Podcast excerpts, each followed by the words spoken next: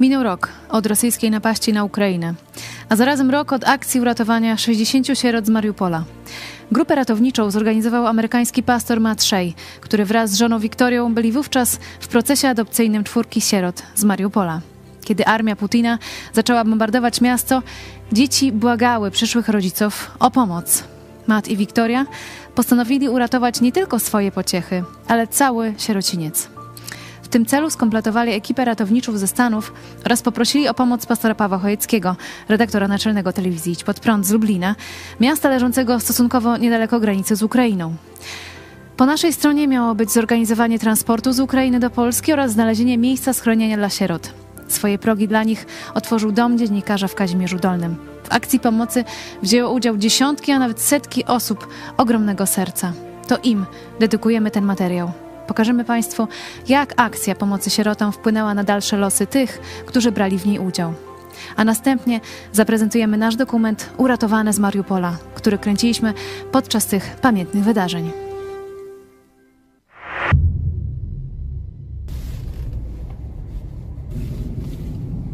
Pierwszy tydzień e, wojny. Dostałem e, późno w nocy telefon gdzieś koło godziny 22 czy mógłbym pojechać e, po prostu na Ukrainę. Troszkę się zdziwiłem, bo wiedziałem, że tam się rozpoczęła wojna. No ale e, z racji tego, że jeździłem tam wcześniej, zgodziłem się bez wahania. Jeden jeszcze był taki problem, bo potrzebne były dwa autokary, kto tym drugim jeszcze będzie jechał. Nie? Tu, było, tu był największy problem, czy któryś z kierowców się odważy. Zgodziłem się, bo chodziło o dzieci, Wychodzę z tego założenia, że po prostu jak się dzieje ludziom krzywda, to trzeba im pomóc. Nie wiedziałem, jakie będą procedury na granicach i tak dalej. Było dużo pytań, nie? Ale po prostu sobie myślę, przynajmniej spróbuję. I przyjechali tutaj do Ulanowa, e, tam gdzie e, mam autokary, u taty na, na, na bazie. To było gdzieś, mogło być o godzinie drugiej w nocy, trzeciej.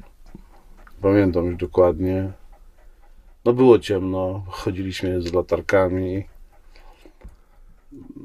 No i po, po, tam, po chwili rozmowy po prostu siedliśmy. Ja pojechałem pierwszy, oni pojechali.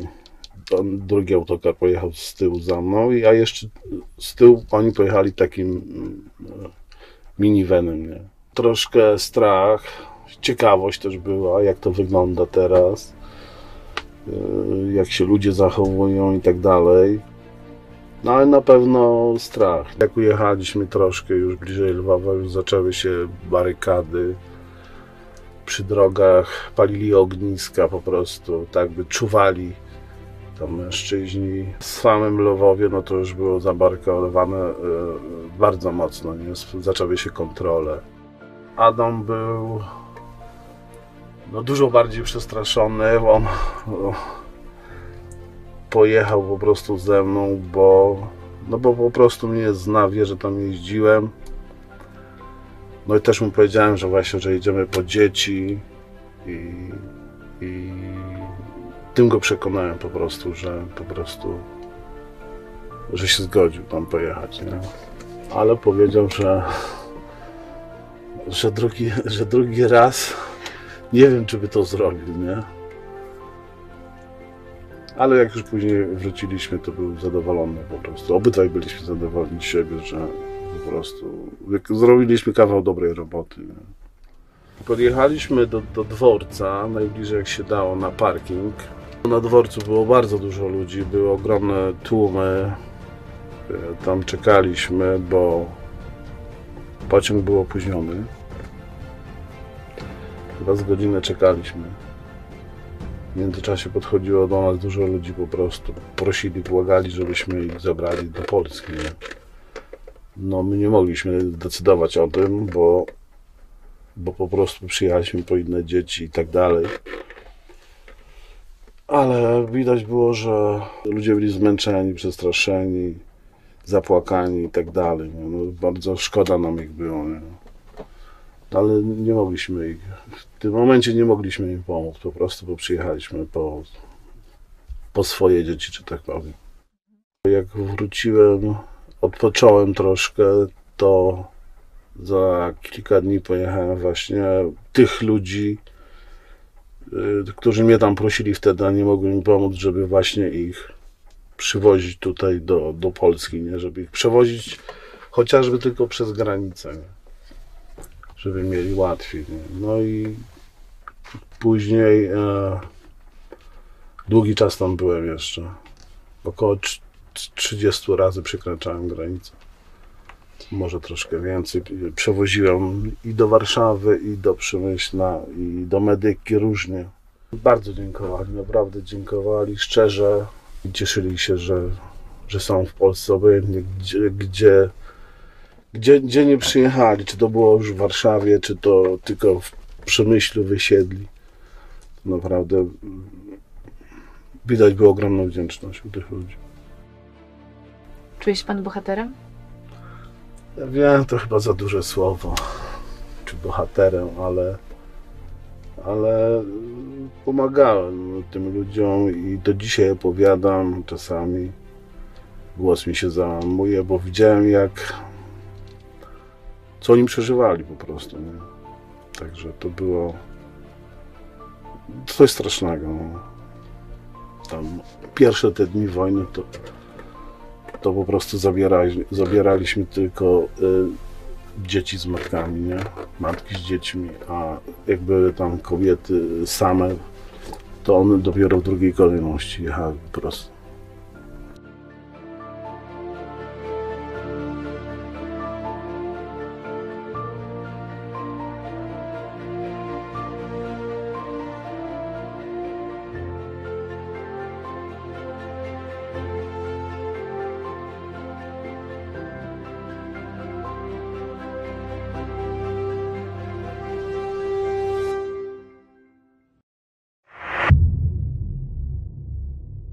Pan y, pamięta ten dzień, a w zasadzie noc, y, kiedy sieroty z Mariupola y, przyjechały do Kazimierza Dolnego?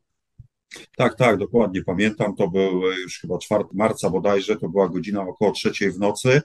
E, ja byłem jakby w stałym kontakcie. Przed godziną drugą dostałem informację, że jesteście już przed Lublinem i ja tutaj niezwłocznie też przyjechałem, żeby już być na miejscu tamtym czasie już na bieżąco jakby śledziliśmy też media i wiedzieliśmy, co się dzieje i ten Mariupol faktycznie on był tak zniszczony, że tym bardziej to poczucie takie, e, że tutaj pomogliśmy, że te dzieci zabraliśmy, że one są tutaj zaopiekowane, że nie zostały tam na miejscu, potęgowało w nas e, to, że no, tym bardziej byliśmy z siebie dumni, że te dzieci są u nas, że, że pomogliśmy nie wiedzieliśmy oczywiście, co będzie i jak będzie dalej, ale to chyba wtedy w tamtym czasie to dla wszystkich była taka nowość i, i, i, trochę może działanie czasami chaotyczne, ale najważniejsze było, że oni są tu u nas w kraju i, i są bezpieczne. A jak to się w ogóle stało, że pan się zdecydował e, przyjąć te sieroty do domu dziennikarza?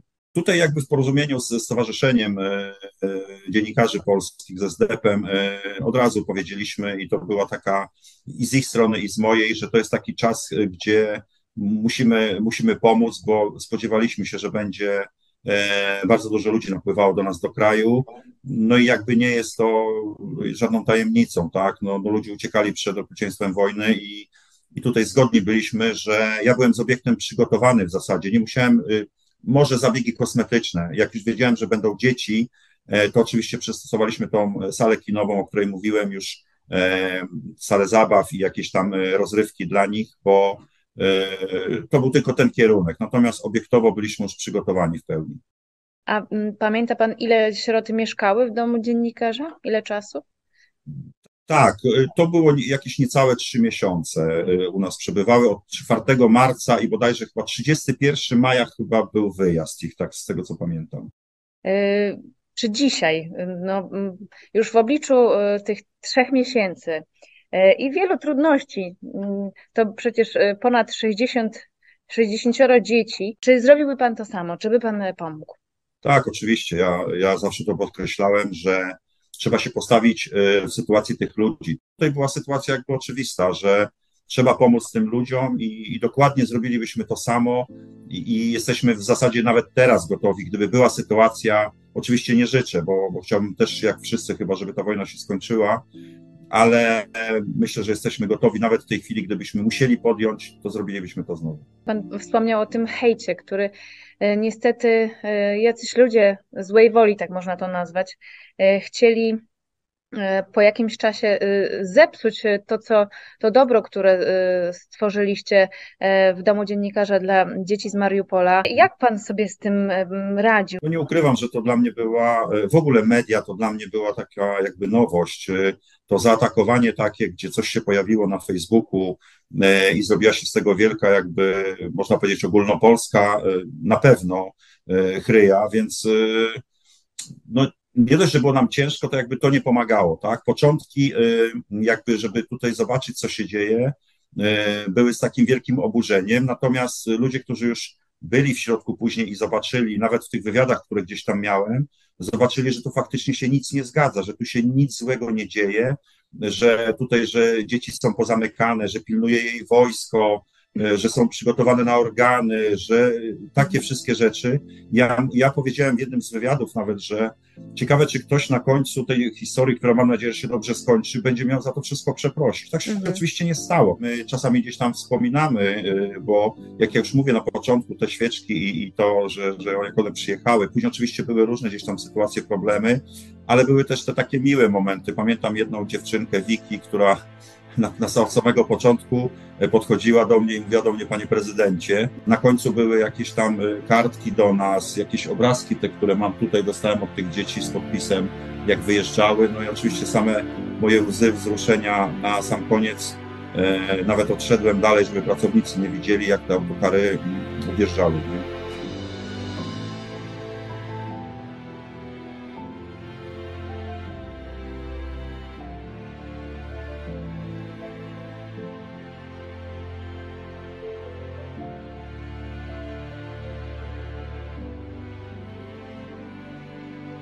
Oczywiście były też różne gdzieś tam ciężkie chwile, no ale to, to są dzieci, tak? Było ich bardzo dużo. My oprócz tych dzieci przecież mieliśmy też inne dzieci z, z mamami, z rodzinami całymi, więc tutaj w pewnym momencie tych osób było aż 140 w naszym obiekcie. To było dużo. Z Ukrainy? E, tak, tak, tak, z Ukrainy. A wspomniał Pan też personel domu dziennikarza. Jak, jak oni to wspominają, czy właśnie rozmawiacie e, o tym, E, co się wydarzyło, że te przez trzy miesiące to był e, taki, można powiedzieć, dom e, dziennikarza się zmienił w taki dom dziecka. Tak, to był maraton i tutaj ja chciałem podziękować pracownikom, zresztą nieraz im dziękowałem, bo bardzo duża ich zasługa była nas wszystkich, było nas bardzo mało, ale poradziliśmy sobie mimo, mimo wszystko. Oczywiście z pomocą też osób, tych mam, które tu mieszkały, bo w pewnym momencie one zaczęły nam pomagać na kuchni czy przy sprzątaniu, bo nie bylibyśmy w stanie tego zrobić. No i oczywiście sami ludzie, tak, dobrej woli, mm. firmy, jak osoby prywatne, instytucje, które, no nie ukrywam, że tutaj e, bardzo nas wspomagały w tym okresie. Dzieci w domu dziennikarza tutaj u nas miały bardzo dobre warunki, było im tu super, miały dużo przestrzeni. Te pokoje wyposażone są przecież i w telewizory, i w łazienki. Te dzieci no, miały dwu, trzyosobowe pokoje, nie oszukujmy się. To był dla nich bardzo duży komfort i z tego co wiem, e, gdzieś tam czasami słyszę, to mile wspominają pobyt tutaj u nas. Stąd wyruszyliśmy właśnie w akcję ratowania dzieci z Mariupola. To wpłynęło na, na Twoje życie, życie Kościoła i redakcji telewizji Idź Pod Prąd, pomoc dzieciom z Mariupola? No, stwierdziliśmy, że to jest część misji chrześcijan. Wcześniej raczej nie angażowaliśmy się w sposób stały w żadne akcje charytatywne, tylko no, jeśli komuś była potrzebna jakaś pomoc, tośmy się doraźnie organizowali i pomagali, no a potem na tych kierunkach misyjnychśmy się bardziej koncentrowali. Ale ta akcja pomogła nam przejrzeć znowu Pismo Święte i zauważyliśmy, że e, te działania charytatywne muszą być stałą częścią Kościoła. Tamtej pory cały czas Wojna trwa już rok, e, także cały czas pomagamy różnym grupom ukraińskim z różnych kościołów, a także i bez kościołów. Różni do nas ludzie e, przyjeżdżają czy po nocleg, czy po transport, czy e, organizujemy pomoc, agregaty i tak dalej. Oczywiście ciągle informując o tym, co się dzieje na froncie. Powołaliśmy też taki no, projekt edukacyjny polsko-ukraiński. A wracając do tej nocy, można powiedzieć, kiedy. Tak, bo o tej porze gdzieśmy ruszali do Warszawy po naszych gości ze Stanów. Tak, i tutaj przywieźli, ty przywiozłeś w sumie, bo ty byłeś kierowcą y, naszego busa, przywieźliśmy y, tych śmiałków z USA, którzy Tak. pojechali później na Ukrainę. Dzisiaj jak o tym opowiadam, to przeżywam. Chodźmy tam, gdzie, Pokażmy może gdzie też, właśnie tam y, się to działo, ta, ta narada. Jeszcze do kuchni wcześniej. No dobrze, jak do kuchni, to chodźmy do kuchni. Tu w kuchni było przygotowanie produktów. Trzeba było przygotować około 70 paczek bo- żywnościowych. Tutaj powstały te paczki żywnościowe dla sierot z Tak, Mariupola. w Trimiga do sklepu po zakupy i tu 60-70 prawie paczek, e, woda i to wszystko, co było potrzebne, owoce, tak żeby, żeby te dzieci, wiedzieliśmy, że są w drodze już kilka dni, czyli będą głodne e, i, i no, bez jakiegoś komfortu, bez prysznica, jak to się mówi, długo, bo to i autobusem, i pociągiem, także tu przygotowaliśmy posiłek, a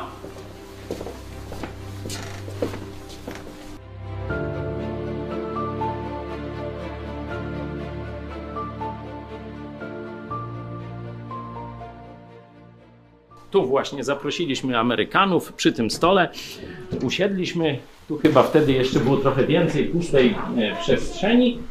E, Tu widzę, że młodzież jakieś puzzle teraz układa. To może chwilę siądźmy. Wtedy Radek Kopeć, Wtedy drugi pastor, e, pastor dzwoni. Kopeć e, dzwoni do naszego znajomego Grzegorza, Grzegorz do swojego znajomego, czyli znajomy do znajomego, dzwonią do e, firmy e, autobusowej, zdaje się z okolic Niska i e, wiecie, jesteśmy prawie pewni, że się człowiek nie zgodzi, bo raz, że w nocy, a to musi być już na czwartą rano gotowe, wyjazd, do tego jeszcze trzeba dwóch kierowców, a nie jednego i jeszcze trzeba jechać nie do granicy, tylko trzeba jechać do Lwowa. Mówię, to niemożliwe, no ale próbujemy, no bo co zrobimy? I okazuje się, że wszystko jak po maśle. I pan Paweł zgodził się, Wszystko e, jak- szef, wow. e, szef kierowców. Wow! Ale teraz druga sprawa, 60 dzieci plus opiekunowie i tak dalej. Mówimy, no ale gdzie, przecież tu nie damy rady 60 dzieci, to w różnym wieku zakwaterować, nie, nie, nie mamy takich możliwości. No, ktoś szuka w internecie. Słuchajcie, prezydent Żuk y, uruchomił taki... Prezydent miasta Lublin. Tak, prezydent e, miasta Lublina, e, taki telefon alarmowy, gdzie można się zgłaszać po pomoc. Dzwonimy tam, okazuje się, że mówią, dobrze. Czy może być y, dom dziennikarza w, w Kazimierzu Dolnym? Wow, przecież ten obiekt znam, to jeszcze z czasów gierkowskich, najbardziej taki, wiecie, reprezentacyjny, z basenem, z dużą działką, z boiskiem.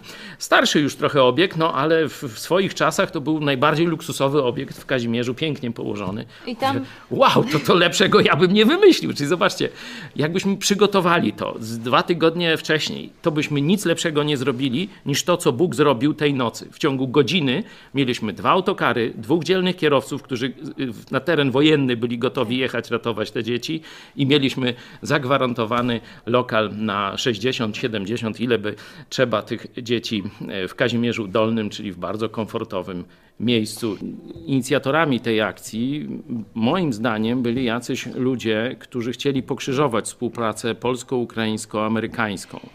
E, I oni zaczęli rozsiewać plotki, że tutaj jakiś handel dziećmi, sekta chce uprowadzić y, dzieci i tak dalej. I niestety, czy głupi, czy o złej woli dziennikarze podchwycili i zaczęli te plotki rozsiewać już w formie artykułów. Gdyby patrzeć tylko na to, co się działo z tego poziomu hejtu, to rzeczywiście można by sobie dać spokój, ale myśmy codziennie widzieli uśmiechnięte twarze tych dzieci. One były przeszczęśliwe, one się w naszym towarzystwie czuły bezpiecznie. Niektóre już zaczęły się uczyć polskiego, przytulały się, e, tak, no, czuły się znowu beztrosko, bo kiedy przyjechała po raz pierwszy policja, właśnie zaalarm- zaalarmowana przez tych ludzi złej woli, hejterów czy jakich tam, to te dzieci znowu się zbiły przy wychowawcach i zaczęły się pytać, czy oni będą do nas strzelać? to ci dziennikarze, ci hejterzy, ci ludzie głupi czy złej woli taki stres e, tym dzieciom jeszcze zafundowali. No ale e, tam ci policjanci w miarę się zachowywali e, porządnie, potem w to też włączył się burmistrz i wiceburmistrz i on tu w naszej telewizji Kazimierza Dolnego. Tak. Burmistrz, wiceburmistrz Kazimierza Dolnego wystąpił i powiedział, że wszystko jest pod najlepszą kontrolą, wszystko jest tip-top. To było e, w nocy, my całą noc prawie nie spaliśmy, ponieważ czekaliśmy na wiadomość, e, czy już jadą, czy kiedy przyjadą i byliśmy w gotowości takiej, żeby właśnie tam jakieś jedzenie zrobić i e, Głównie o to chodziło, żeby przywitać te dzieci jakimś ciepłym posiłkiem. Trochę były zdezorientowane, nie? gdzie przyjechały, no bo to duże takie pomieszczenie były, bo to tam hotel właśnie dziennikarza w Kazimierzu, no to bardzo wielka taka jadalnia jasna i, i one tak e, trochę tak, wydawało mi się, że nieśmiało przychodzą, właśnie tam siadają do tych posiłków e, i, i tak właśnie ja tak, no to, to jedźcie, no chciałam im właśnie tam z Lidią e, pomagałyśmy, właśnie nakładałyśmy im te, to jedzenie i pewno też wrażenie na mnie zrobili ci panowie kierowcy. Hmm jak oni weszli, to widziałam, że tacy byli e, przejęci bardzo, wzruszeni. No nie, nie wiem nawet, jak to opisać, że to po prostu było widać na ich twarzach, że, że są przejęci e, powagą sytuacji. Że to wojna jednak wybuchła i że oni tam byli. Pierwszy telefon zadzwoniłem, nikt nie odebrał, drugi telefon zadzwoniłem, odebrał człowiek i, i, i mówię mu, że jest taka sytuacja, że trzeba jutro pojechać na Ukrainę. I on tak, ale na granicę. No nie, na teren Ukrainy po dzieci. I muszę się zastanowić, nie? Ale dość, dość szybko to, y, to, to, to zastanowienie krótko trwało, zgodził się. Y, chyba za pół godziny się okazało, że to trzeba jechać jutro, bo to, kiedy do niego dzwoniłem, to był wieczór, jakoś 22 chyba, czy 23 i dostałem informację, że trzeba jechać za kilka godzin, czyli chyba trzecia, czy tam czwarta rano. Dzwonię do niego po 15 minutach. Ale czy to jest możliwe, żeby pan wyjechał właśnie za te 4 godziny? A on tak, ja? za 4 godziny, ale, ale zgodził się, bo miał, już miał świadomość, e, że to jest ważne i, i trzeba jechać. Ja to te, w samym momencie załatwiania tych spraw to byłem taki trochę poddenerwowany, że jak to, przecież trzeba było wcześniej o takich rzeczach mówić. Dopiero później, jak te dzieci przyjechały, to sobie głębiej uświadomiłem, że jak, nie? Że to właśnie jest, przecież to jest wojna. Nie? To się wiele rzeczy nagle dzieje i tutaj nie, nie, można domagać się, że to nie, no ja bym chciał tą informację dzień wcześniej czy dwa dni wcześniej, tylko już wtedy sobie uświadomiłem, że musimy mu się do tych warunków dostroić, nie? że tu tu się, tu się, tu jest, tu się dynamicznie wiele rzeczy zmienia i nie ma czasu na, na mrodzenie, tylko trzeba reagować. Nie? My tym ludziom musimy pomagać. I, no i też dzięki Bogu, że mieliśmy takie możliwości, żeby im pomóc. To było też wspaniałe, że raczej właśnie wszyscy no, chcieli pomóc. No mówię, to, to było widać, że, że wszyscy chcieli pomóc, byli bardzo przejęci, co się dzieje. Wszyscy sobie przekazywali wiadomości, no gdzie teraz właśnie przyjmują tych uchodźców, że tutaj przyjmują tam i tak dalej. Także no, widać, że Polacy wszystkich to, no mówię, ruszyło bardzo. Jak to wpłynęło, udział w tej akcji pomocy sierotom z Mariupola, na wasze życie, tak e, ogólnie? Czy był jakiś wpływ? Nie, no tak, bo to z jednej strony gdzieś dotknęło naszych serc, nie, że to jest potrzebne i chcemy pomagać. I, i, no, i też no, nawet szukaliśmy możliwości, nie? że to no, chcemy tym ludziom pomagać. W krótkim czasie zaczęli, zaczęły się zgłaszać do nas różne osoby z Ukrainy. Nawet ja była taka sytuacja, że dostałem telefon w nocy yy, od yy, Ukrainki, że od od kogoś dostała mój telefon, że możemy jej pomóc. Nie? A pomoc polegała na tym, że trzeba było pojechać do Zamościa, odebrać ją w nocy, to gdzieś, nie wiem, 12 w nocy, to była pierwsza w nocy, odebrać ją z dworca, prze, przewieźć do Lublina, y, gdzieś ją przenocować i ona rano leciała do Niemiec. Później się okazało, bo a za nią pojechaliśmy, to młoda dziewczyna w ciąży, która uciekała z Kijowa. Y, ja nawet nie zdążyłem dopytać, skąd ona mój telefon miała. Tak jak Radek powiedział, że to właśnie na pewno wpłynęło na nas no, na, e, zmiękczyło nasze serce. E, na pewno też e, ja na przykład bardzo też przeżyłam los tych dzieci, że, że one tam były w trakcie adopcji niektóre i, i wiem, że, że to wszystko zatrzymało, nie? że wojna wszystko zatrzymała. Także myślę, że tu można dołożyć jeszcze Putinowi na, na sumienie że to, że właśnie, że są, no, ma, ma, bardzo wiele ludzi na, na sumieniu, między innymi właśnie też te sieroty, że one e, jakby no, pozbawił ich możliwości normalnego funkcjonowania w rodzinie, bo były rodziny, które chciały je adoptować, no i to wszystko zostało zatrzymane i, i prawdopodobnie do dzisiaj to, to jest ciągle w zawieszeniu, no, ponieważ właśnie, można powiedzieć, administracja przestała się takimi rzeczami zajmować. Też zgłosiła się do nas taka dziewczyna, już nie pamiętam też skąd miała telefon, ale zadzwoniła, e, że to, żeby, żeby jej pomóc i pojechałem. Później okazało, że to była dziewczyna z dwójką dzieci, jeszcze z babcią e, i trochę czasu u nas spędzili tam u nas w tak, redakcji, w kościele. Mieszkali. No. E, jak pojechałem ich odebrać, nie, oni byli przeszczęśliwi, tacy bardzo wdzięczni, że, że tak szybko zareagowaliśmy. I jak ich wiozłem w samochodzie, to taka mała dziewczynka pyta babci, babciu, a czy tutaj rakiety nie będą spadały? Nie? Już miała to doświadczenie y, tego strachu. Nie? I tak dopytywała. Jak wybuchła wojna, to miałam, przyszły mi takie, e, przypomniałam sobie takie słowa, e, które powiedział prezydent Warszawy, kiedy Niemcy napadli na Polskę, że teraz wszystkie inne sprawy odchodzą na dalszy plan i że teraz wszyscy jesteśmy żołnierzami. I Dokładnie tak było.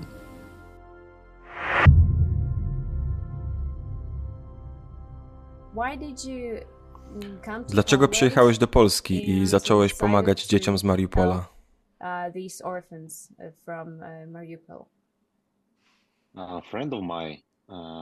Moja przyjaciółka, Irina, zadzwoniła do mnie kilka dni po inwazji. No, to był 26 lub 27 lutego. Spytała, czy mogę pojechać do Polski i pomóc uratować dzieci z Mariupola. Zgodziłem się. I kilka dni później już leciałem do Niemiec, by dotrzeć do Polski.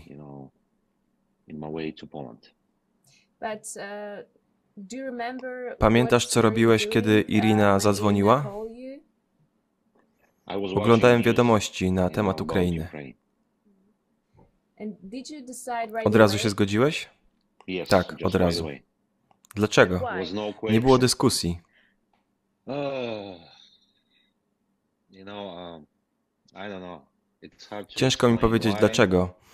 Kiedy jesteś uh, chrześcijaninem i ktoś uh, prosi cię o pomoc, to właśnie robisz. Pamiętasz reakcję twojej żony, twojej rodziny?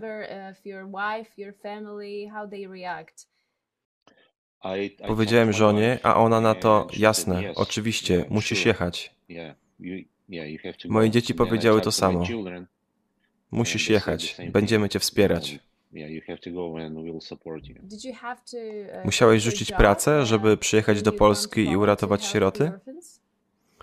Nie, nie musiałem tego robić.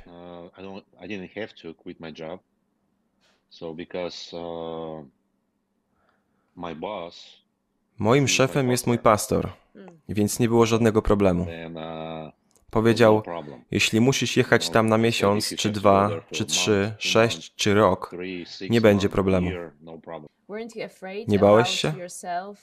Nie. Byłem gotowy jechać do Mariupola i myślałem, że tam jedziemy.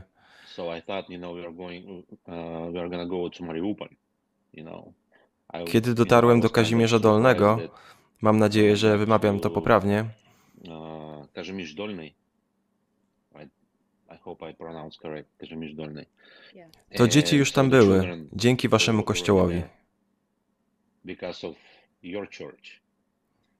I dzięki pastorowi Matowi Shea i jego zespołowi.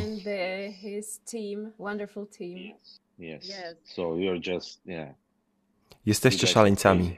Na dobry sposób. Uwielbiam wasz kościół. Mówiliśmy to samo o ekipie pastora Shea, że to pozytywni szaleńcy. Dzieci nie miały nic, kiedy tam dotarłem. Nawet butów. Nic.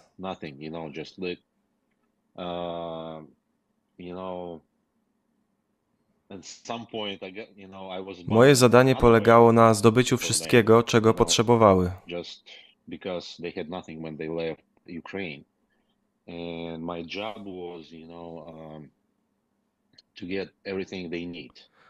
Dlatego wziąłem ze sobą dostawczaka i jeździłem po sklepach, żeby kupić to, czego im było trzeba. Jakie masz wspomnienia związane z sierotami?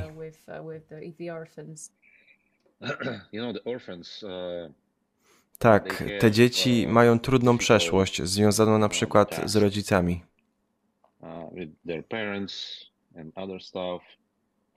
Z niektórymi z nich trudno było zbudować więź. Spędziłem tam ponad cztery tygodnie.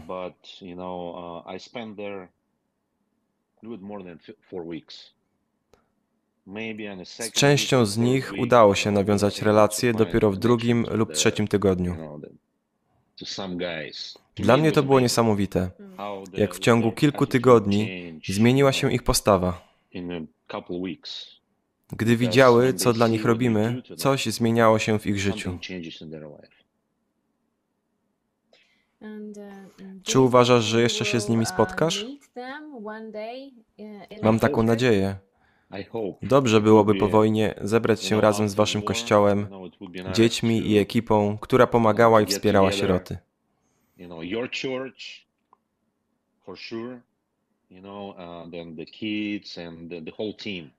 the whole team, you know, who helped and support, you know, you know, these orphans. Jesteście przykładem dla całego świata po tym, co zrobiliście dla Ukrainy i Ukraińców. Jesteśmy bardzo wdzięczni za to, co robicie, zwłaszcza wasz kościół. To mały kościół, ale zrobiliście tak wiele. Jesteście dla nas dobrym przykładem. Dziękuję.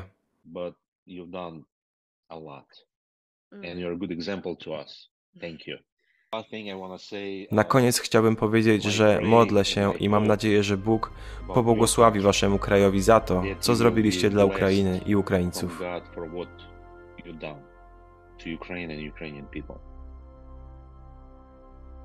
W co dzieci lubiły się z Tobą bawić, tam w Kazimierzu Dolnym? Na przykład e, pamiętam, że z chłopcem pewnym e, śpiewaliśmy piosenki francuskie, okazało się, że on się uczył francuskiego, ja zresztą też i śpiewaliśmy piosenkę francuską, e, uczyliśmy się słówek francuskich.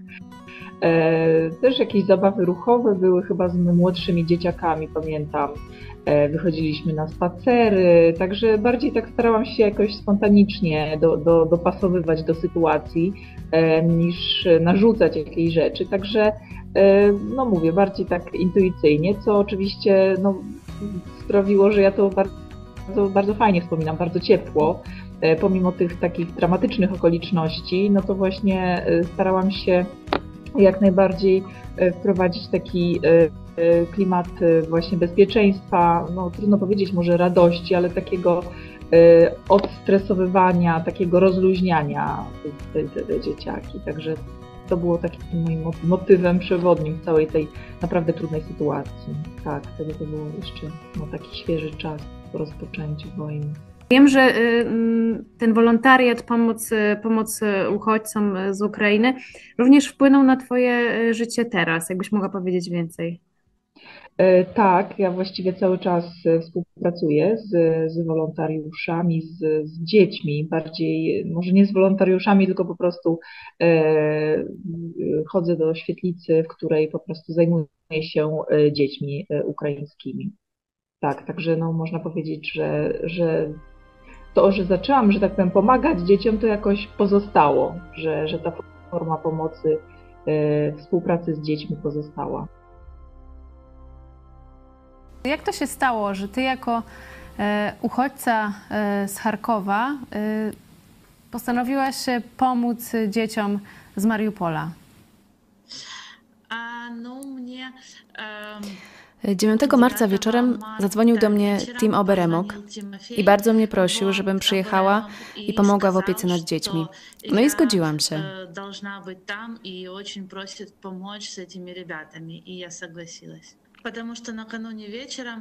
Tak się składa, że wieczorem modliłam się, pytając, gdzie ja powinnam być, w Ukrainie czy w Polsce. I Tim był odpowiedzią na moje modlitwy. Ciebie, jak już byłaś tutaj w Polsce, jak już uciekłaś przed, przed wojną, tak? Nie. Ja była na Nie, byłam w tym momencie w Ukrainie i pomagałam przy ewakuacji ludzi z Charkowa do Winnicy. Jakie takie najmilsze wspomnienia masz e, z, z opiekowania się nimi, z zabawy z nimi? Mhm. E, pamiętam zabawne sytuacje z dziećmi, kiedy nagrodą za nieprzeklinanie było pogłaskanie mojego kota i psa.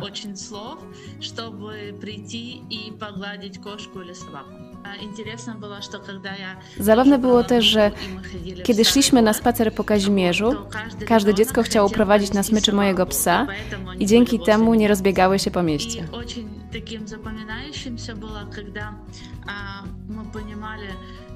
Wiedziałam, że dzieci nie znają biblijnych zasad, ale tak jak i my, opiekunowie, chciały zakończenia wojny i z tego powodu modliły się z nami i słuchały biblijnych historii.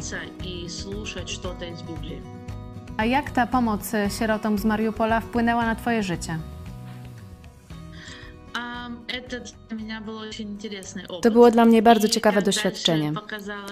I jak pokazało dalsze moje życie, to był dla mnie taki pierwszy krok, ponieważ z Kazimierza wyjechałam do Warszawy, gdzie do dzisiaj pracuję z dziećmi, z sierotami z Ukrainy. Tęsknię bardzo. I to jest y, ciekawe, że y, na sam początku y, nie tęskniłam, to znaczy, radziłam sobie, że tak, wiedziałam, że tak musi być, tak się stało, tak trzeba się pogodzić. Natomiast minął rok, właśnie teraz e, najbardziej wspominam, najbardziej tęsknię za nimi. Bardzo miło wspominam absolutnie, absolutnie wszystkich. Polacy, którzy pomogli tym dzieciom tutaj w, w Polsce, w Kazimierzu, w Lublinie, pytają e, właśnie, co się dzieje z, z dziećmi z Mariupola, gdzie one teraz są. Mhm. One teraz w Szwajcarii podobno jestem tam lepiej pod względem finansowym, ale pod względem uczuciowym wiem, że nie jest lepiej, ponieważ e, jeszcze skontaktowałam się przez Facebooka e, z Dianą, to jest najstarsza dziewczyna, która opiekowała się wszystkimi dziećmi. To ona właśnie powiedziała, że bardzo miło nas wspomina, wszystkich, bardzo są wdzięczni, wszystkich pozdrawia, szczególnie właśnie wychowawców i opiekunów. Ona pisała później do mnie po polsku, ja powiedziałam, ojejku, jak to jest miło, że piszesz po polsku. Ona powiedziała, że nigdy was nie zapomnę i nigdy nie zapomnę Polski, nigdy za, nie zapomnę tego języka. Bo ty też uczyłaś... nie znali języka polskiego. No, no, właśnie, ale ty między innymi też uczyłaś ich tak. polskiego. No, tak, tak. No oni właśnie bardzo były dziećmi takimi sprytnymi, że bardzo szybko chwytali w lot język polski. Jeden chłopak się znalazł, który później zastępował mnie, tłumaczył całej grupie. Słyszałam, że e, no, w Szwajcarii jest im dobrze, ale e, ale Polskę jednak wspominają y, jeszcze lepiej. Tak, tak. Chyba to kultura, myślę, że jest podobna, ukraińska, polska, sprawiło to, że lepiej się czuli tutaj, się rozumieli. No i mieli tutaj naprawdę dobrą opiekę. I jeszcze mieli nie tylko y, jakby polskich opiekunów, ale też ukraińskich, także takich y, wychowawców, którzy po prostu mieli serce i rozumieli się bez problemu z nim. Nie? jedno z dzieci, chyba młodsze właśnie, a pani, czy pani ma męża? Nie, nie mam. A czy ma pani dzieci? No nie mam, nie mam męża, nie mam dzieci. No to pani wyjdzie za mąż, zaadaptuje, którego wybierze z nas dzieci, będzie pani miała dzieci, będzie miała pani rodzinę. Także byłam pod wrażeniem, jak bardzo chcą być zaadoptowane, chcą mieć rodzinę normalną, y, mamy etatę. Miło wspominam współpracę z Magdą, e, z Magdą Skibą, i z Asią Piech. To była też bardzo fajna współpraca taka, że Asia Piech nie znała języka rosyjskiego, a ja nie potrafiłam zapanować nad dziećmi. Asia pomogła mi zapanować, zebrać dzieci w kółeczko i zadawała po polsku pytanie do nich, a ja im tłumaczyłam i byłam tłumaczem między Asią a dziećmi. Mhm. Nam później się udało stworzyć taki bardzo piękny klimat, mhm. że Dzieci tak się rozkręciły, że zaczęły śpiewać piosenki albo recytować wiersze. Wolontariuszy tak. było bardzo y, dużo, z, przede wszystkim z telewizji Idź Pod Prąd, z Kościoła Nowego Przymierza, ale też później i z Lublina, i z Kazimierza Dolnego, i z innych. I z, i z Anglii, i z Ukrainy. Dziewczyny, którzy, które były, mm, no są uchodźcami.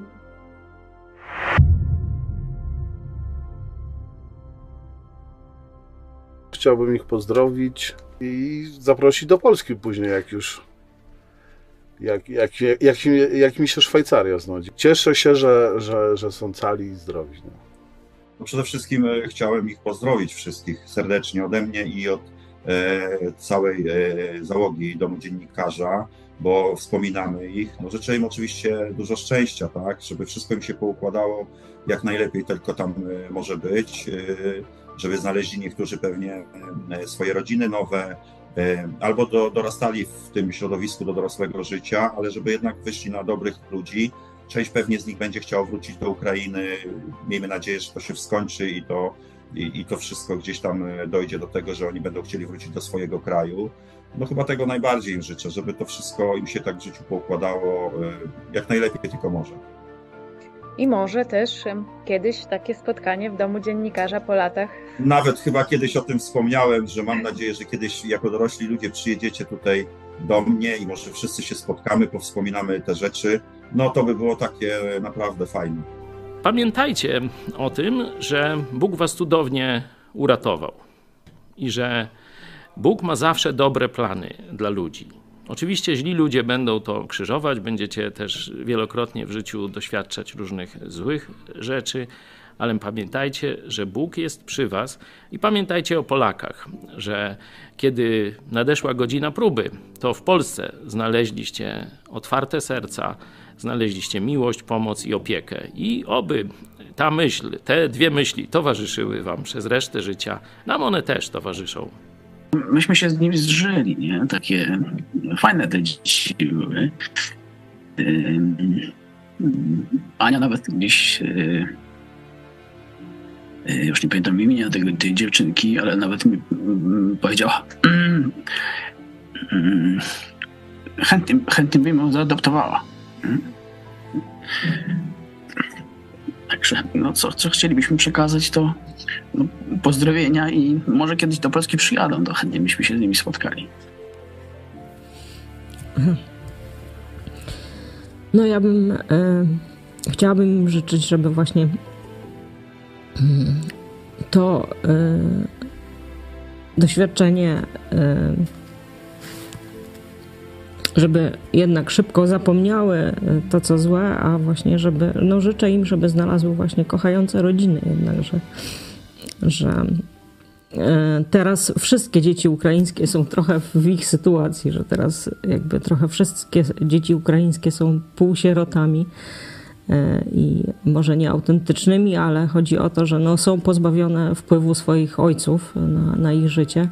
No i życzę, żeby to się jak najszybciej skończyło, zmieniło i, e, i mam nadzieję, że właśnie, że e, Zachód już nie będzie dłużej tolerował tego e, tej zbrodni i po prostu, że, że one znajdą dom i, i właśnie, że to wszystko jednak dobrze się dla nich zakończy. Czy jest coś, co chciałbyś im powiedzieć? Bardzo za nimi tęsknię. Bardzo się cieszę, że są bezpieczne.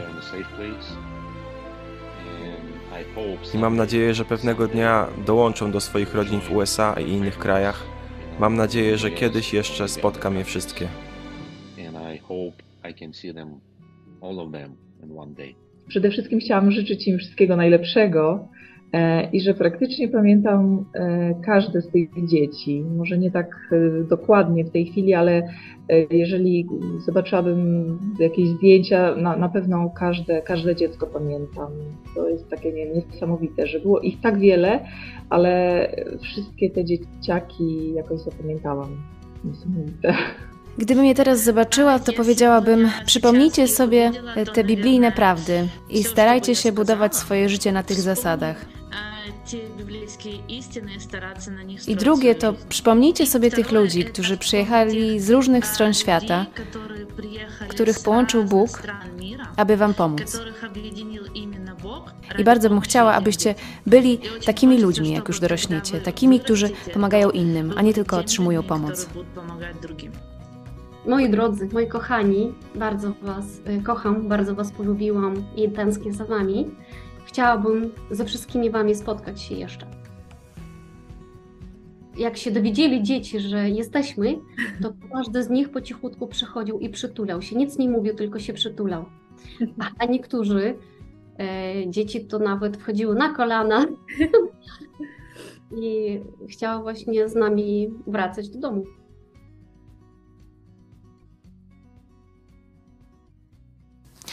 Chciałam jeszcze Państwu przeczytać list, który napisała do nas Ludmiła Kruk. ukraińska wolontariuszka, ale również i uchodźca, która pomagała w opiece nad sierotami z Mariupola. Bardzo często wspominamy dzieci. Już na zawsze będą w naszych sercach. Wspomnienia są bardzo ciepłe. Pamiętam pierwsze spotkanie z dziećmi, kiedy zobaczyliśmy się z nimi na obiedzie. To był szok. Były nie do opanowania. Hałasowały, biegały, krzyczały, zjadały wszystko ze stołu bufetowego. Czy praca z dziećmi była trudna? Powiedziałabym, że nie trudna, ale ciekawa.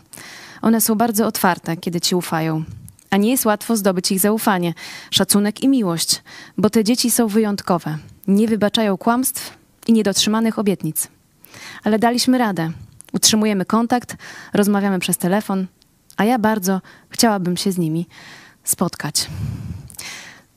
A teraz przed Państwem dokument uratowany z Mariupola. Zaraz poznacie piątkę śmiałków z USA. Mata, Wiktorię, Annę, Gejba i Majka, którzy przylecieli z oceanu pomóc ukraińskim sierotom.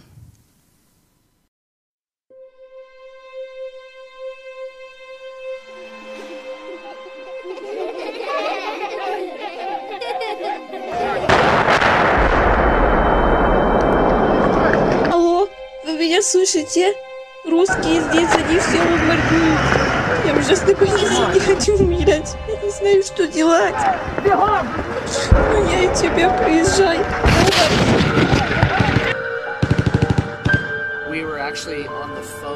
Rozmawialiśmy przez telefon z jedną z naszych przyszłych adoptowanych córek.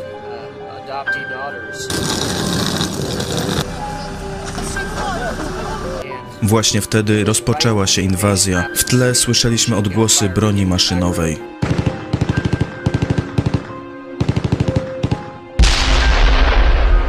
Rosjanie już równali to miasto z ziemią i mieli sierociniec na celowniku. Przeniesiono dzieci w kierunku centrum Ukrainy, ale armia rosyjska zbliżała się również tam, więc zostały ewakuowane na zachód kraju. Kiedy usłyszeliśmy o wybuchu wojny na Ukrainie, to był szok, coś niewiarygodnego. Widzieć rodzinne miasto bombardowane, w ogniu eksplozji. To było surrealistyczne, z początku niezrozumiałe i szokujące. A potem dotarło do nas, nasza rodzina i dzieci tam są. Zadzwoniła dyrektorka sierocińca i zapytała: Zabierzecie wszystkie sześćdziesięcioro? Był środek nocy, kiedy zadzwoniła. Nie wahaliśmy się. Odpowiedzieliśmy tak.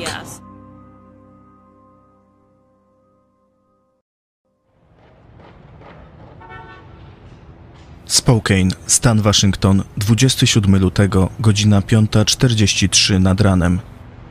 Matthew Shea wraz z żoną Wiktorią są w trakcie procesu adoptowania czwórki dzieci z ukraińskiego sierocińca w Mariupolu. Przed chwilą rozmawiali z jednym z nich przez telefon. Są wstrząśnięci. Wojska rosyjskie bombardują miasto. Dyrektorka sierocińca błaga o pomoc. Natychmiast po tym telefonie Matt i Wiktoria zaczynają organizować zespół, który poleci do Polski, by przedostać się do Ukrainy i uratować 60 sierot. Rosjanie zbombardowali w Mariupolu dziecięcy i położniczy szpital oraz doszczętnie zniszczyli drugi sierociniec. Zrzucili bomby na szkołę, gdzie schroniło się 400 osób, w tym matki z dziećmi i starcy.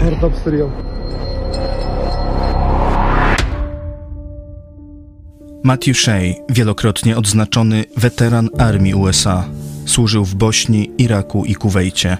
Sześciokrotnie wybierany do Izby Reprezentantów stanu Waszyngton. Dziś pastor zaangażowany w działalność charytatywną.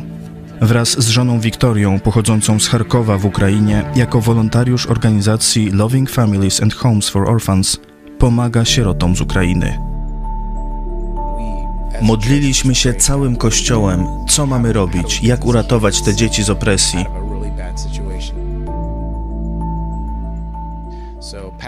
Pastor Matt Shea opracował strategię działania. Wybrał kilku członków kościoła, w tym mnie.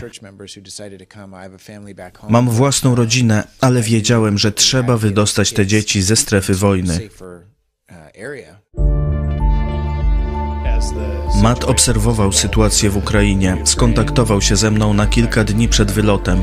Powiedział, że wygląda na to, że jesteśmy w stanie dotrzeć do dzieci i wyciągnąć je stamtąd. Kiedy Wiktoria zadzwoniła do mnie w poniedziałek, skontaktowałam się z mężem i zapytałam, czy mogę polecieć. W żadnym wypadku powiedział. Poprosiłam, żeby odłożył słuchawkę i pomodlił się. Nie chcę się modlić, bo wiem, że pozwolę ci tam lecieć. Mój mąż to człowiek wiary, rozumie na czym to polega.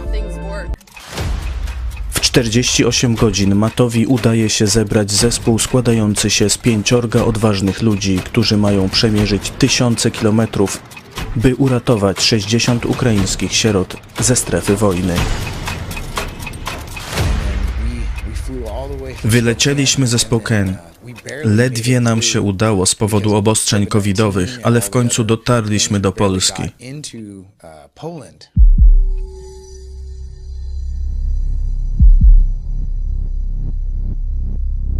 Londyn.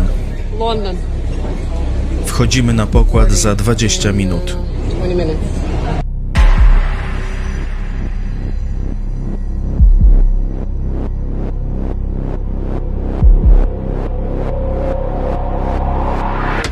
No to jesteśmy. Wylądowaliśmy. A więc to Polska. Trochę tu pusto. lonely. It's 8 p.m. at Jest ósma wieczorem w Warszawie. Właśnie wylądowaliśmy. A jutro o szóstej rano musimy być w Lwowie. Zobaczymy, jak nam pójdzie. W tym czasie Matt kontaktuje się ze swoimi znajomymi z Polski, którzy mieszkają 100 kilometrów od granicy z Ukrainą. W Lublinie.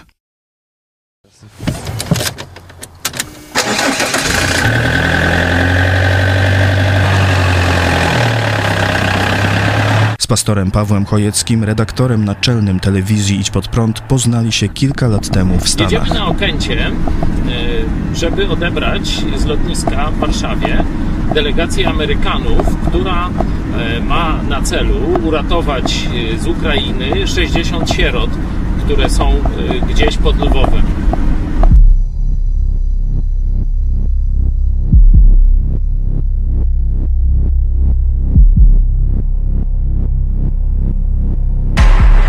Lublin jest no, 100 kilometrów, tak mniej więcej od e, ukraińskiej granicy.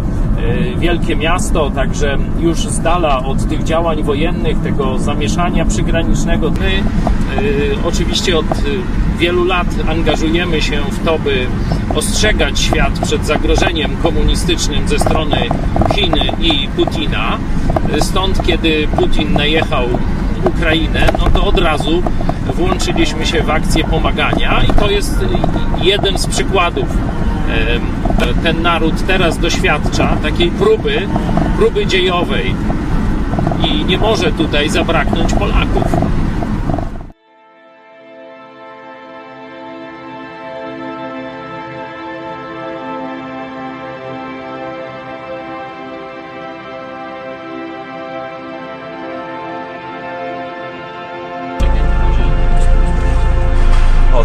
Trzy. Tak, tak.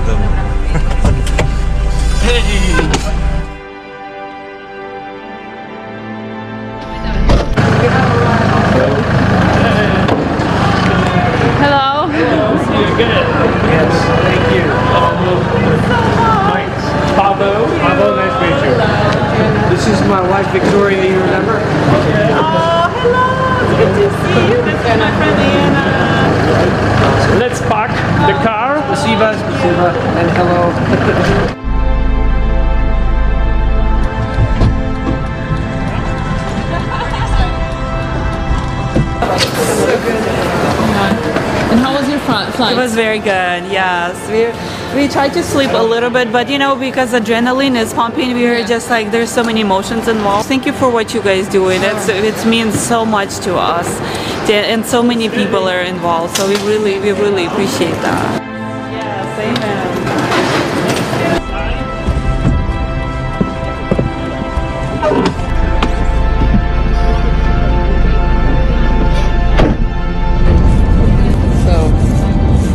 Lovely lady He's feeding us with sandwiches and pastry. And look at us. And look Just at devouring it. Yeah. Faces. especially very happy faces. Jesus, so good. Thank you, Lord. Lord. Yes.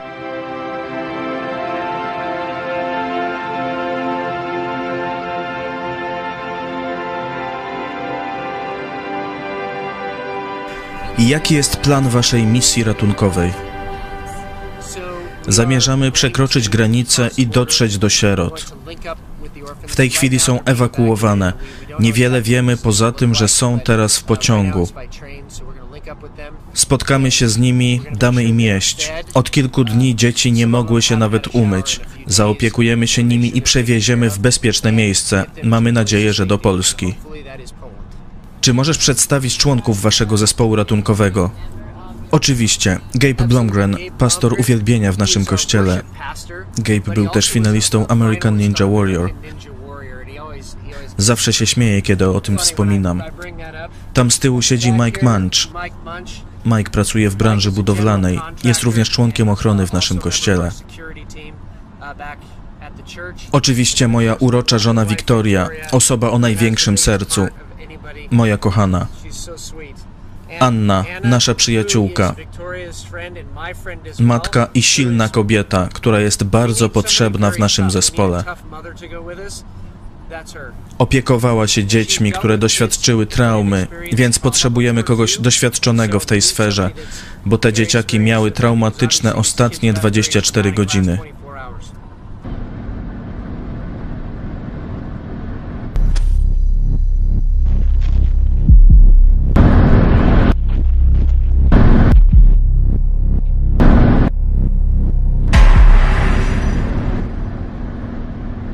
Czy nie boicie się wjeżdżania do strefy wojny?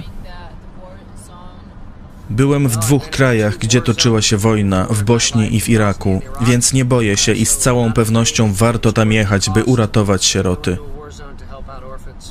Jakie były Twoje pierwsze myśli, gdy Putin napadł Ukrainę? Uprzedzaliśmy naszą rodzinę, że to nadciąga, ale nie mogli uwierzyć. Takie rzeczy działy się przecież podczas II wojny światowej. Jednak Putin mówił wielokrotnie, że ma plan napaść na Ukrainę. W 2005, 2013, a nawet zeszłego lipca 2021 roku napisał cały artykuł, dlaczego Ukraina powinna być zaanektowana. Był bardzo precyzyjny. Powinniśmy słuchać naszych wrogów i wyciągać wnioski, bo on te słowa teraz wprowadza w czyn. Putin zachowuje się tak, że jeśli on nie będzie miał Ukrainy, to nikt nie będzie jej miał. Zrównuje teraz z ziemią całe miasta, co jest oczywiście czystym złem z chrześcijańskiej perspektywy. Kiedy chrześcijanie nie są zaangażowani w politykę, wybuchają wojny i tego właśnie jesteśmy teraz świadkami.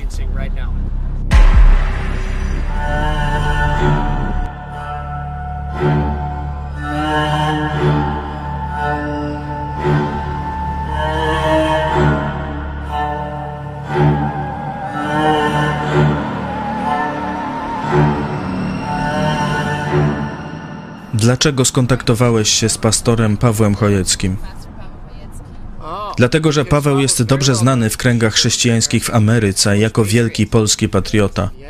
Walczyłby u boku Jana III Sobieskiego, jeśli żyłby w tamtych czasach. Znamy Pawła z jego odważnej postawy w obronie wolności religijnej. Dziękujemy za Waszą gościnność i za Waszą pomoc sierotom.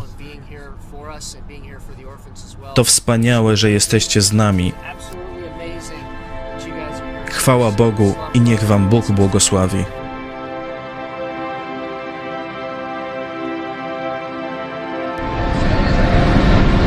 So we leave the highway, five minutes and we'll be home.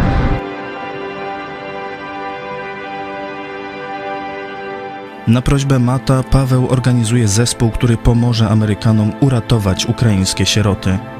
Polacy zapewniają transport, zakwaterowanie i wyżywienie.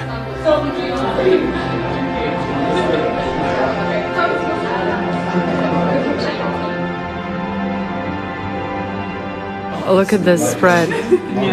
Pastors and so welcoming. I am definitely overwhelmed and undone by the love, by the love and hospitality. Wow. There's a huge body of Christ all around the world that is just so excited to help and Wiecie, co oni zrobili? Zjawiamy się w środku nocy, a oni mają dla nas gotową, pyszną kolację. Pytają się nas, czego potrzebujemy, więc mówię, że dwóch autokarów. Oni, daj nam chwilę. Pół godziny później mamy do dyspozycji dwa autokary, o 2.30 w nocy. Potem pytają, czy potrzebujecie jedzenia na drogę. Nie martwcie się o paliwo, nie martwcie się o kierowców. Wszystko jest opłacone. Wy tylko jedźcie uratować dzieci. To jest gościnność, której potrzebujemy jako Kościół. Amen.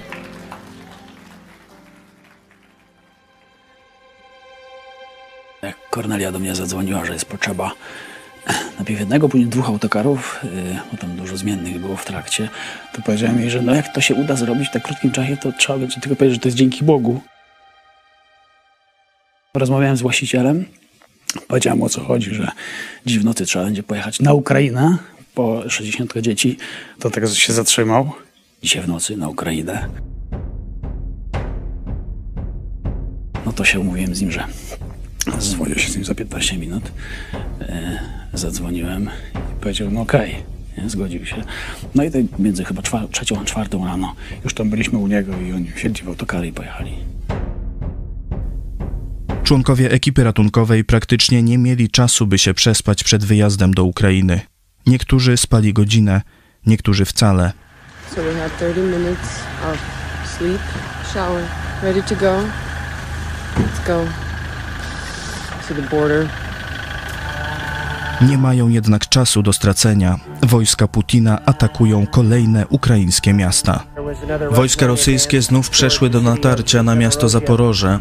Dzieci zostały stamtąd ewakuowane. Matt i Wiktoria są w ciągłym telefonicznym kontakcie z jednym ze swoich adoptowanych dzieci. Dostają informację, że sierotom udało się wsiąść do pociągu z Dniepropietrowska do Lwowa, gdzie mają dotrzeć o 10 rano.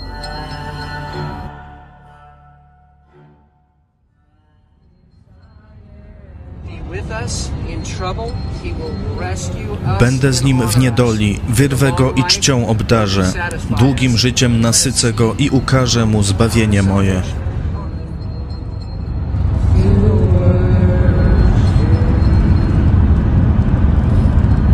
Mimo, że Amerykanie wjeżdżają do państwa, w którym toczy się wojna, w ich oczach nie widać strachu, ale determinację.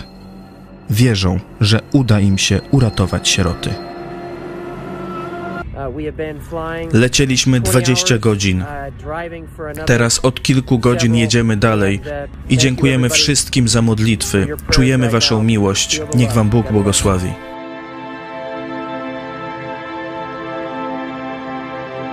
Warszawa, dwie osoby! Proszę.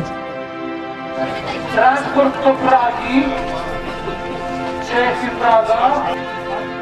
Polscy kierowcy wiozą Amerykanów do Ukrainy. Na granicy czeka ich smutny widok. Tysiące Ukraińców uciekających przed rosyjską agresją. Na granicy bez ustanku 24 godziny na dobę pracują setki wolontariuszy.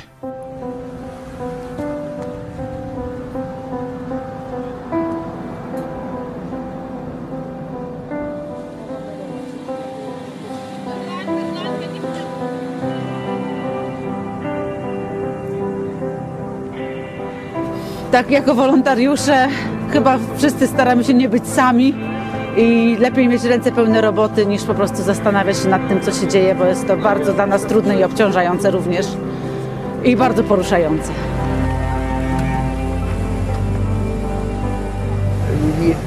Spotkaliśmy pastora. Był bardzo miły. Pomógł nam uzyskać kontakt do granicy i zabrał nas w miejsca, gdzie mogliśmy przekazać ludziom paczki. W tej chwili jest bardzo dużo zapału w ludziach, wolontariuszach, w ludziach dobrej woli, mieszkańcach okolicznych miejscowości. Musimy się przygotować na to, że to nie jest sprint, tylko maraton. Póki nas nie zbył. Polska przyjmuje uchodźców nawet bez paszportów. Polacy zapraszają ich do swoich domów, mieszkań, hoteli. Już kilka milionów Ukraińców znalazło dach nad głową u swoich polskich sąsiadów.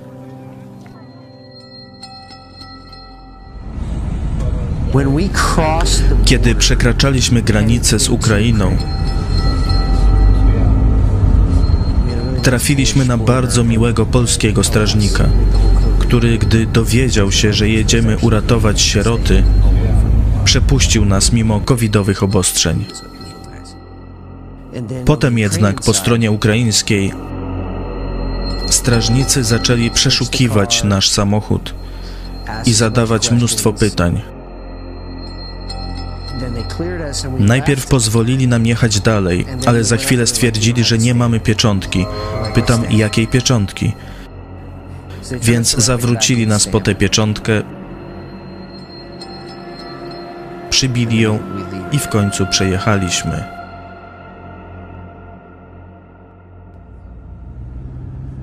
Ekipa mija kolejne punkty kontrolne. Obserwują, jak w kilka godzin błyskawicznie powstają zasieki i blokady. Ukraińskie wojsko przygotowuje się na rosyjski atak. Dosłownie na każdym zjeździe z autostrady były punkty kontrolne. Od granicy do Lwowa na każdej drodze był punkt kontrolny z bunkrami, workami z piaskiem, uzbrojonymi mężczyznami z okolicy. Zabezpieczali każdy rejon. Wszystko było bardzo dobrze zorganizowane. Punkty kontrolne i bunkry powstawały bardzo szybko. Zbudowali je tego dnia. Zapytaliśmy jednego z mężczyzn, dlaczego tak się dzieje. Odpowiedział: Spodziewamy się wtargnięcia Rosjan z Białorusi w każdej chwili. Widzieliśmy też wielu ochotników jadących na Ukrainę walczyć. Volunteers. Got my man right there, my commander. He's got the USA patch on his shoulder. We got burning buildings. We got mortars. We got rockets. We got all the fun stuff to make it a beautiful day.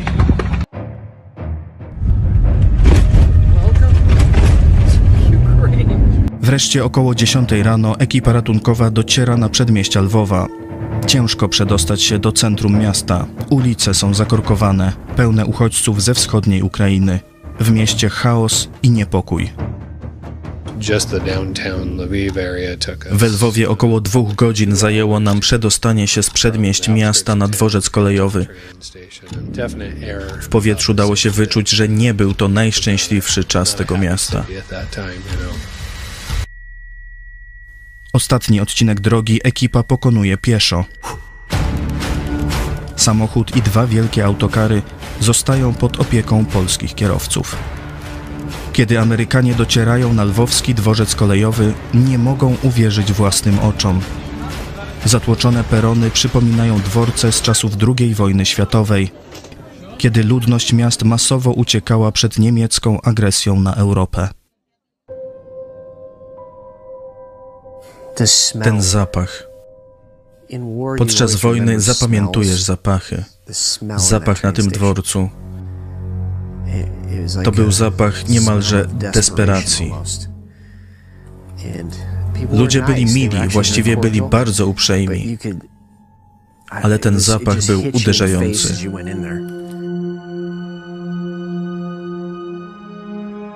Przypominało mi to filmy o II wojnie światowej. Taki był tam tłum.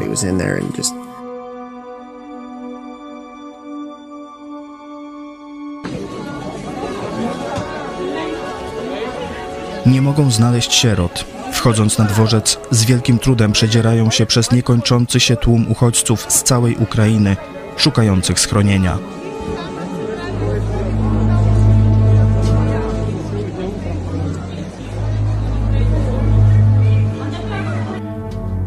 Końcu okazuje się, że pociąg, którym jadą sieroty, ma duże opóźnienie. Amerykanie czekają na dworcu kolejne godziny.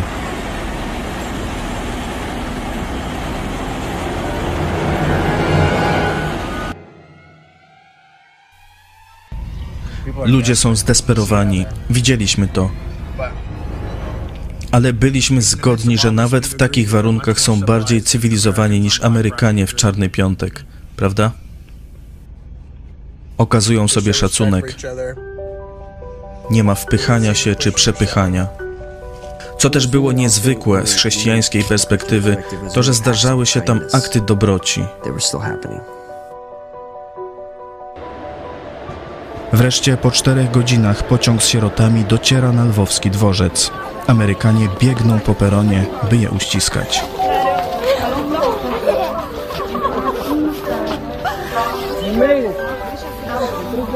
To jest to.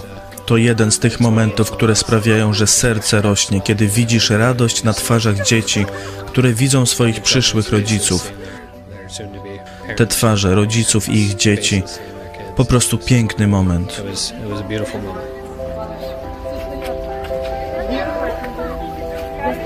Byliśmy tam w Lwowie na stacji kolejowej. Dzieci przybiegły i wpadły w nasze ramiona. To są chwile, które pamiętasz do końca życia.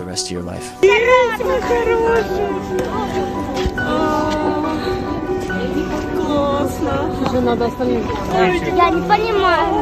А я тебе по-русски скажу. Они не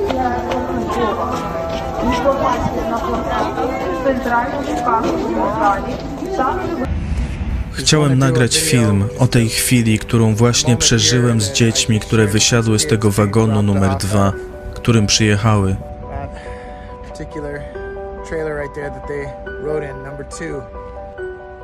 Uciekały setki kilometrów przez strefę wojny i nie mogę uwierzyć, jak niesamowitym jest po prostu tu być.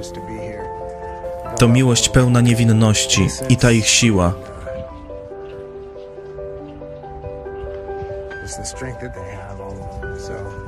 Niestety niektóre z nich nie miały kogo przytulić, tak jak Mata i Wikę, i tylko widzieliśmy, jak patrzyły.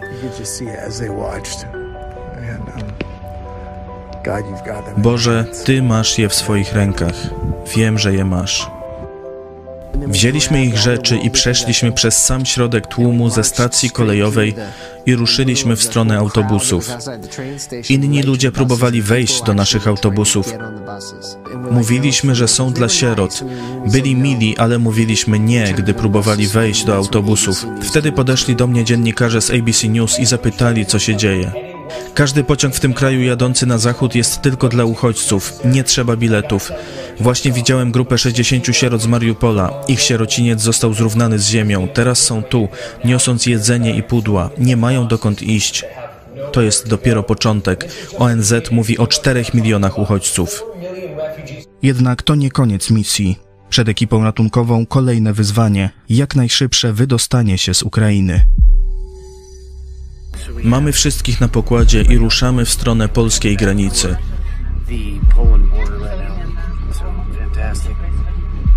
Jest fantastycznie. Mamy tutaj dużo szczęśliwych dzieci. Niektórzy czekają na granicy ukraińsko-polskiej kilka dni. Jak będzie w ich przypadku? Jest szósta rano. Jesteśmy na granicy w Korku. To jeden z naszych autobusów. Trzymamy się i modlimy. Podróż miała trwać tylko 3-4 godziny, ale około 26-28 godzin zajęło nam pojechanie tam i z powrotem, ponieważ sytuacja była gorsza niż się spodziewaliśmy. Na szczęście na granicy ekipa ratunkowa wraz z sierotami Good? We are good. One, two, three.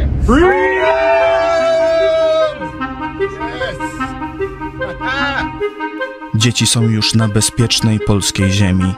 Teraz tylko kilka godzin podróży do pięknego miasteczka pod Lublinem, gdzie w hotelu, domu dziennikarza, czekają już na nich wolontariusze z Kościoła Nowego Przymierza w Lublinie, zorganizowani przez pastora Radosława Kopcia.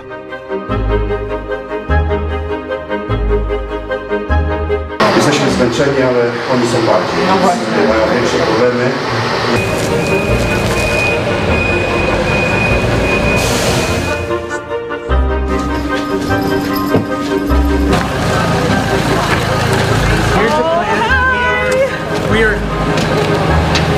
So, How are you doing? Oh,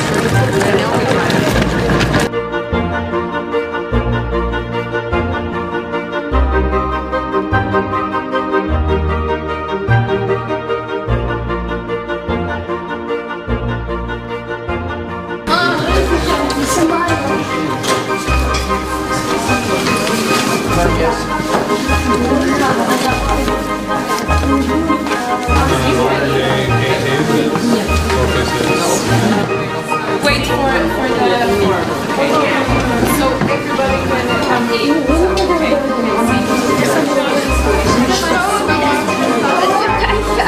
Jak przebiegła wasza misja ratunkowa? Czy było niebezpiecznie? Była bardzo długa, jakieś 16 godzin z USA do Polski, potem jazda tam i z powrotem do Ukrainy. Około 8 godzin spędziliśmy na ukraińskiej granicy. Gdy jechaliśmy, widzieliśmy, jak Ukraińcy organizują obronę, bo spodziewają się, że rosyjskie wojska dotrą tam za 24 do 40 godzin, więc działali bardzo szybko, tak aby wszyscy mogli być bezpieczni. Byliśmy na miejscu nad ranem, około czwartej, piątej rano. Prawie wszystkie dzieci spały.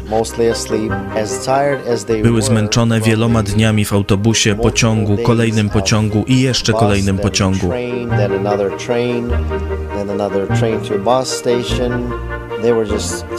I były po prostu zachwycone tym, co zobaczyły, gdy dotarły na miejsce do Polski.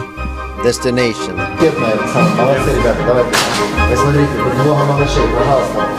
When the two buses arrived and the crews Mieliśmy dwa świetne autokary.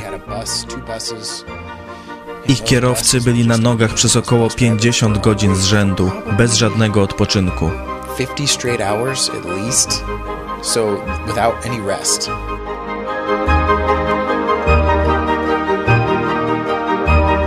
Panie mm, dyrektorze, ile to było czasu, kiedy się pan dowiedział e, o tych sierotach, które mają przyjechać do Polski? W zasadzie była bardzo krótka informacja. E, Dostałem e, zapytanie, czy jestem w stanie przyjąć taką ilość osób. Zdeklarowaliśmy się od początku, że chcemy przyjąć te osoby i zareagowaliśmy bardzo szybko, że, że nie jest to dla nas żaden problem, mamy miejsce, a tutaj już wewnątrz zrobimy wszystko, żeby te dzieci się o nas poczuły jak w domu.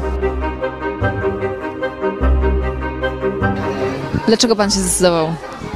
Kocham dzieci i lubię pomagać. A Jak pan e, zobaczył e, te ponad 60 sierot ze zniszczonego sierocińca w Ukrainie, to mm, co pan e, poczuł? Jakie były pana pierwsze myśli? Świeczki w oczach i cieszę się, że oni tu są.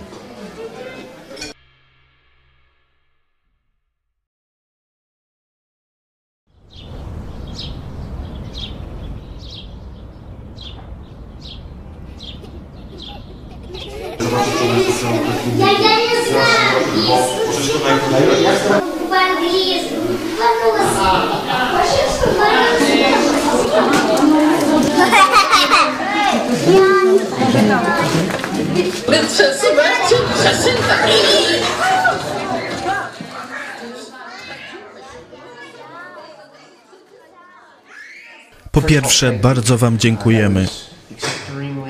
Byliście niesamowicie pomocni. Kawał dobrej roboty. Pastorze Chojecki, bardzo dziękujemy. W tej akcji spotkaliśmy się z różnych stron świata, z różnych narodów. Nie znaliśmy się wcześniej lub tylko pobieżnie, a pracowaliśmy jak stary, dobrze zgrany, harmonijny zespół. To tylko Bóg mógł zrobić. Bez Was byłoby to niemożliwe, więc bardzo Wam dziękujemy. Teraz próbujemy uzyskać pomoc od państwa dla tych dzieci.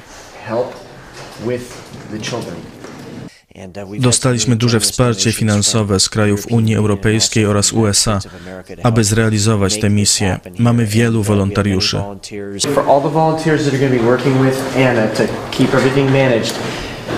Anna to keep everything managed, Anna is, is the point of contact to Yeah, the other yeah, Anna. communicate, Okay? yeah. She has a very good relationship with her. Coordinating. Okay, so everybody will go to her, Yeah. Okay. and then we will be good. Okay, Yeah. so Tim, you're, you're in charge of the meals and however else to help. Mm-hmm. You're going to be with Peter, so Cornelia, and they're going to help upstairs in the playroom with the kids. Okay, Okay. and then. We have a couple other, a couple other volunteers like Gabe is going to take some of the kids outside and help. Wszystko działo się w ciągu jednego dnia. No, ja byłem zdumiony, że tak wiele rzeczy udało się dzięki Bogu skleić w tak krótkim czasie. Dyrektor tego domu dziennikarza w Kazimierzu był bardzo pomocny. Jeszcze wieczorem z nim rozmawiałem, że no, te dzieci będą chyba nad ranem. I mówię, o, myślałem, że dzisiaj się wyśpię, ale dobra, są rzeczy ważniejsze. Nie? Wszyscy ci ludzie sobie zdawali sprawę, że to są rzeczy, nie czas na to, żeby się wyspać, nie czas na to, żeby się najeść, tylko czas, żeby im pomóc.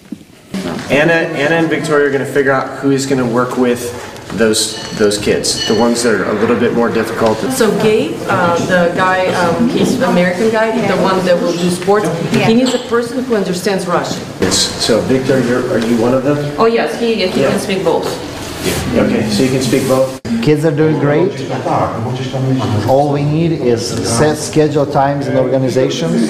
Lunch was perfect.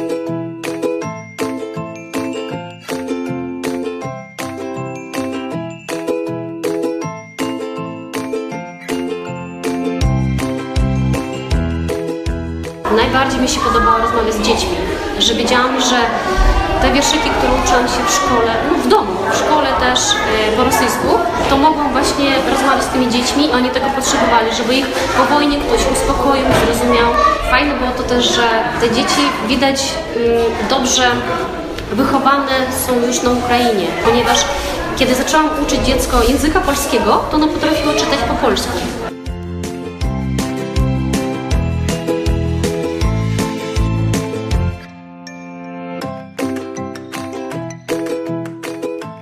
Mają bufet szwedzki na śniadanie, mają y, dwudaniowy obiad, ciepłe danie na kolację.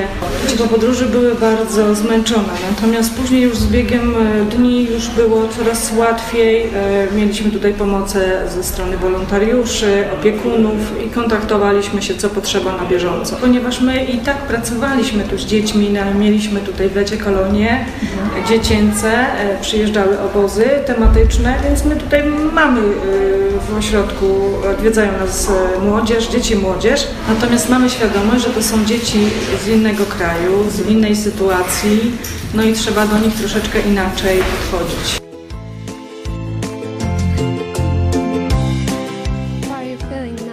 Jak się teraz czujesz po kilku dniach od akcji? Fantastycznie, udało nam się przespać. Dzieci radzą sobie dobrze. Miejsce, w którym są, jest najprawdopodobniej jednym z najlepszych w Polsce. Mamy boisko do gry w piłkę nożną i koszykówkę, dwie sale do ćwiczeń, kino, wielu wolontariuszy i wspaniałą obsługę w kuchni. To jedno z najlepszych miejsc w Polsce. To kurort, więc to wspaniałe miejsce, żeby dzieci wróciły do zdrowia i mogły rozpocząć naukę i wrócić do normalnego życia.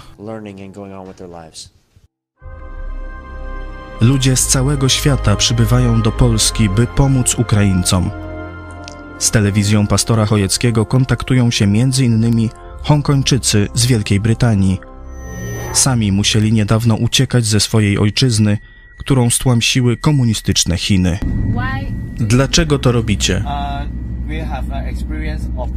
My również jesteśmy ciemiężeni przez komunistyczne Chiny. Doświadczyliśmy tego, że kiedy wołaliśmy o pomoc z nadzieją, że inne kraje wesprą Hongkong, nikt nie odpowiedział.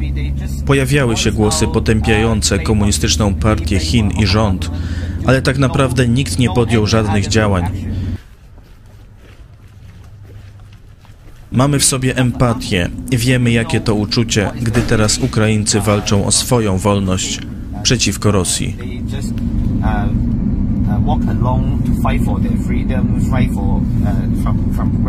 O akcji ratunkowej dowiedziały się także zagraniczne media. Do Kazimierza Dolnego przybyli dziennikarze m.in. ze Stanów Zjednoczonych, Francji, Ukrainy, Grecji, a nawet z Tajwanu i Meksyku.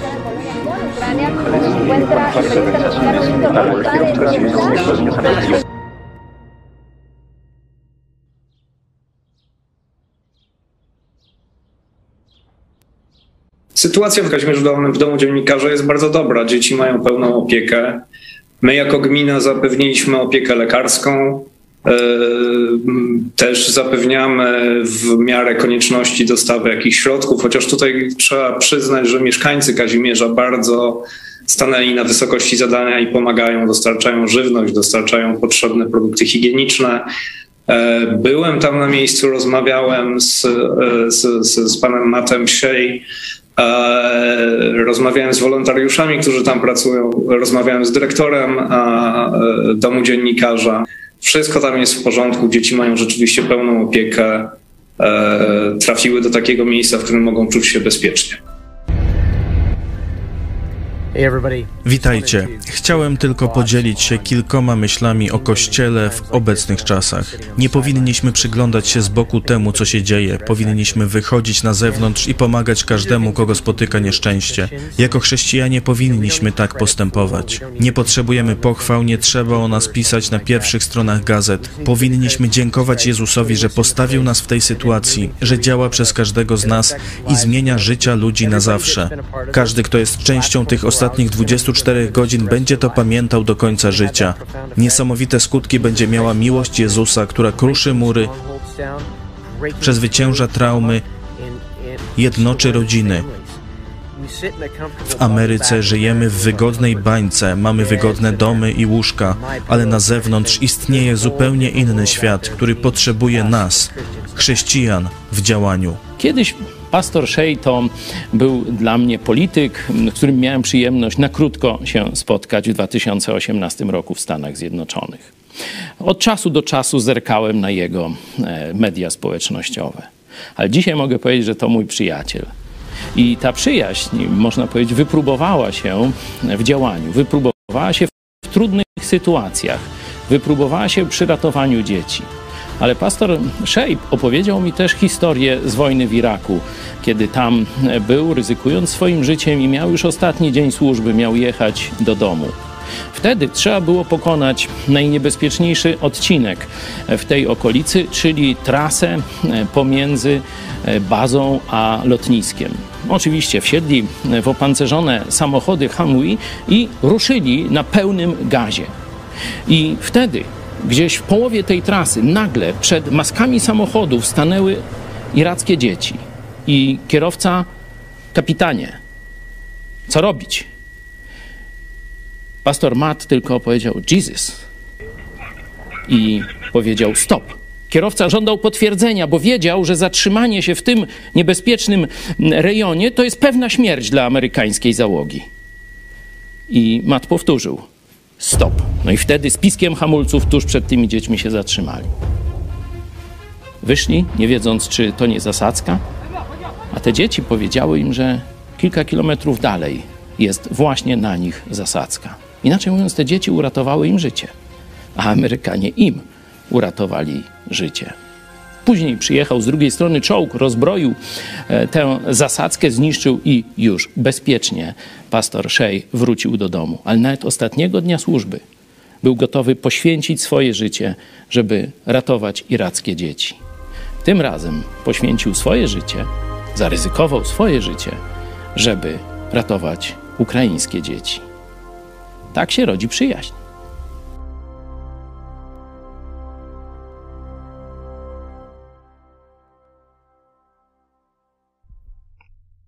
Mija ósmy tydzień wojny. Pięć milionów, czyli dwie trzecie wszystkich ukraińskich dzieci, musiało uciec ze swoich domów. Nawet sto tysięcy z nich zostało uprowadzonych w głąb Rosji. W wyniku rosyjskiej agresji zginęły tysiące Ukraińców. Trudno oszacować dokładne liczby. ONZ podała, że Rosjanie zamordowali już kilkaset ukraińskich dzieci. Jednak te dane nie obejmują doniesień z miejsc, w których wciąż toczą się walki, na przykład z Mariupola. Burmistrz miasta ogłosił, że zginęło tam ponad 20 tysięcy cywili.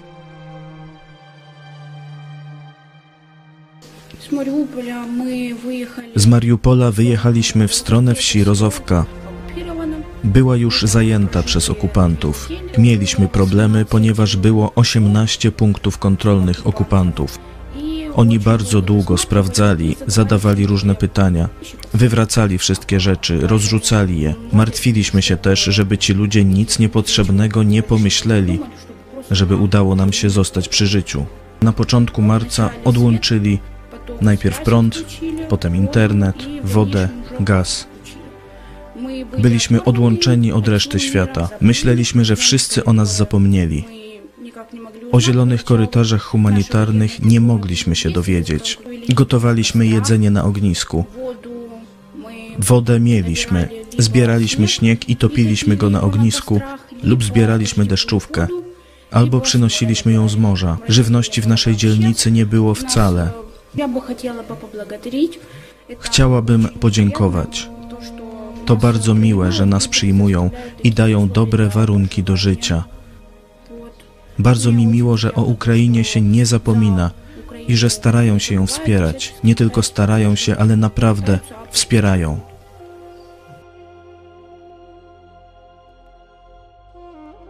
W Mariupolu wciąż przebywa jednak ponad 100 tysięcy osób. Wojska ukraińskie bohatersko bronią miasta.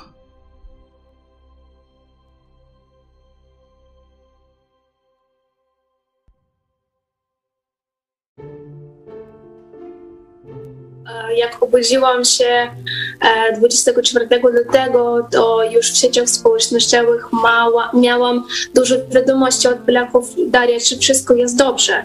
Czyli no, już od pierwszych, pierwszych minutach tej wojny ja już wiedziałam wsparcie Polaków.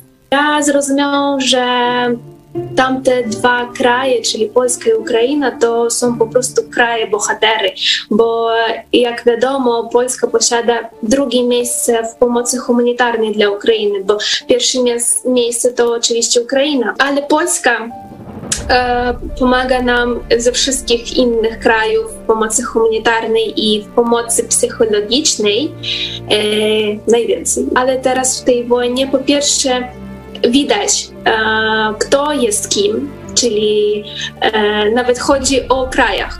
Kto po prostu mówi, o tak, Ukraina, my z wami i nic nie robi, a kto nic nie mówi, a, a po prostu robi. Ну, во-первых, я сразу хочу... Chciałabym na początek e, wyrazić e, wdzięczność w, w imieniu swoim i w imieniu wielu Ukraińców. E, wdzięczność wobec Polski, która naprawdę pokazała, że jest prawdziwym przyjacielem Ukrainy, a Polacy i Ukraińcy są bliskie sobie i na Polaków zawsze można liczyć.